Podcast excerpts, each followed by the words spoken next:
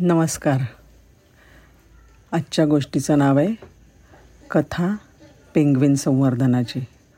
हा खरं तर पक्षी आहे पण तो हवेत नाही बरं उडू शकत.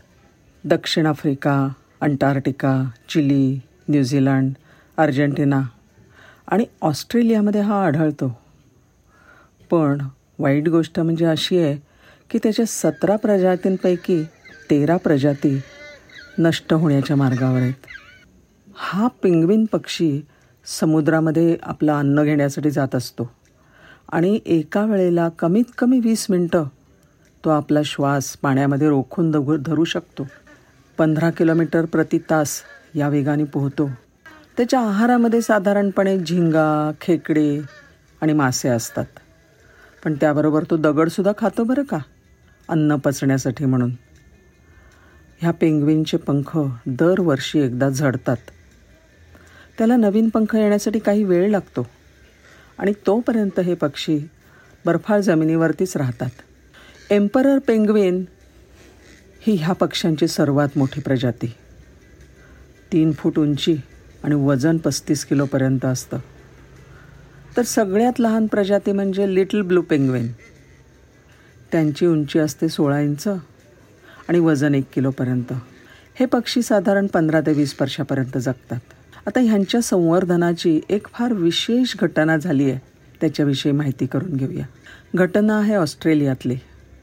मेलबर्नच्या दक्षिणेवर असलेल्या ऐंशी किलोमीटर फिलिप आयलंडमधले. ह्या बेटाचं वैशिष्ट्य म्हणजे जगातलं सगळ्यात इवलेसेसे पेंगवेन म्हणजे लिटल पेंगवेन. हे इथे राहतात. ह्या पेंगवेनच्या पाठीवर गडद निळे पंख असतात आणि पोटावर पांढरे. पाय तर असे गुलाबी गुलाबी छान असतात. अगदी मोहक पक्षी. वसाहतींमध्ये राहतात. आणि त्यांचा बराचसा वेळ समुद्रामध्ये अन्न शोधण्यासाठी जातो. दिवसभर मासे पकडले की रात्री विश्रांतीसाठी म्हणून ते आपल्या घरट्यामध्ये परततात. एकदा का सूर्य बुडाला की तिथे डुंबणाऱ्या पेंगवींना कळतं चला घरी जायची वेळ झाली आहे हा बघा त्यांचा आवाज. आणि संध्याकाळ झाली की ते सगळे पाण्याबाहेर येतात. आणि जमिनीवरच्या घराकडे अगदी मोठ्या शिस्तीने परेड करत करत करत करत जातात. इथल्या कित्येक पिढ्यांनी ही पेंग्विन प परेड पाहिलेली आहे. ह्या पेंग्विन परेडचा लौकिक केवळ ह्या फिलिप आयलंडवर न राहता ऑस्ट्रेलियात आणि जगभरात पोचला आणि पर्यटकांचे जथेच्या जथे हे दृश्य आधी डोळ्यामध्ये आणि मग कॅमेरामध्ये बंदिस्त करण्यासाठी त्या बेटावर येऊन थडकायला लागले. अर्थातच त्या परिसराची अर्थव्यवस्था सुधारली. काहीही न करता पेंग्विनच्या जीवावर तिथल्या सगळ्यांचं धंदापाणी सुधारलं की.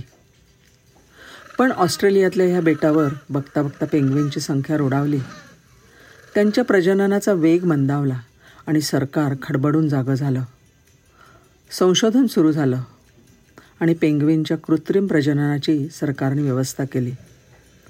पर्यटकांच्या वेळेवर मर्यादा आणल्या. सगळ्याचा परिणाम झाला नाही असं नाही पण पेंग्विनचा जगण्यातला उत्साह काही वाढायला तयार नव्हता.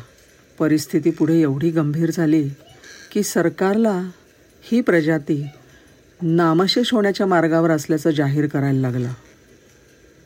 या छोट्या पेंगवींनी सरकारची झोपच उडवली म्हणा आणि मग मात्र ह्या सरकारने एक वेगळाच मार्ग निवडला.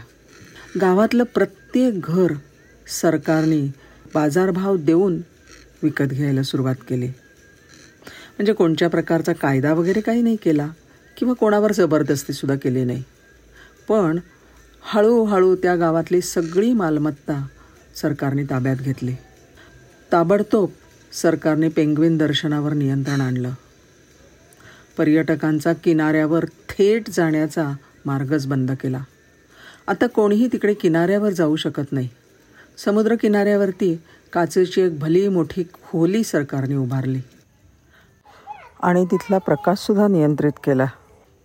प्रकाश नियंत्रित केला कारण त्या प्रकाशाने पेंग्विन बिचकण्याचा धोका होता. ती खोलीसुद्धा ध्वनी प्रतिबंधक केली. आतला आवाज बिलकुल बाहेर जा जाणार नाही याची व्यवस्था केली. ह्या सगळ्या प्रक्रिया पूर्ण केल्या आणि मग ह्या व्यवस्थेचं लोकार्पण केलं गेलं. ह्या काळामध्ये छोट्याशा गावात येणाऱ्या पर्यटकांची संख्या लाखांनी वाढली. हे खरंच आहे पण सगळ्यात आनंदाची बाब अशी की पेंग्विनच्या संख्येमध्ये कित्येक पटीने वाढ झाली. शेकड्यांनी उरलेले पेंग्विन आता एकतीस हजारापेक्षा जास्त झाले. त्यांच्या जीवावरचं संकट टळलं. ऑस्ट्रेलिया सरकारने पेंग्विन वाचावेत म्हणून संपूर्ण गावच्या गाव हलवलं. म्हणून त्या सरकारचं सगळं जगभर कौतुक होतं आहे आहे की नाही विशेष. पेंग्विन पण म्हणतायत बघा. हो हो. धन्यवाद.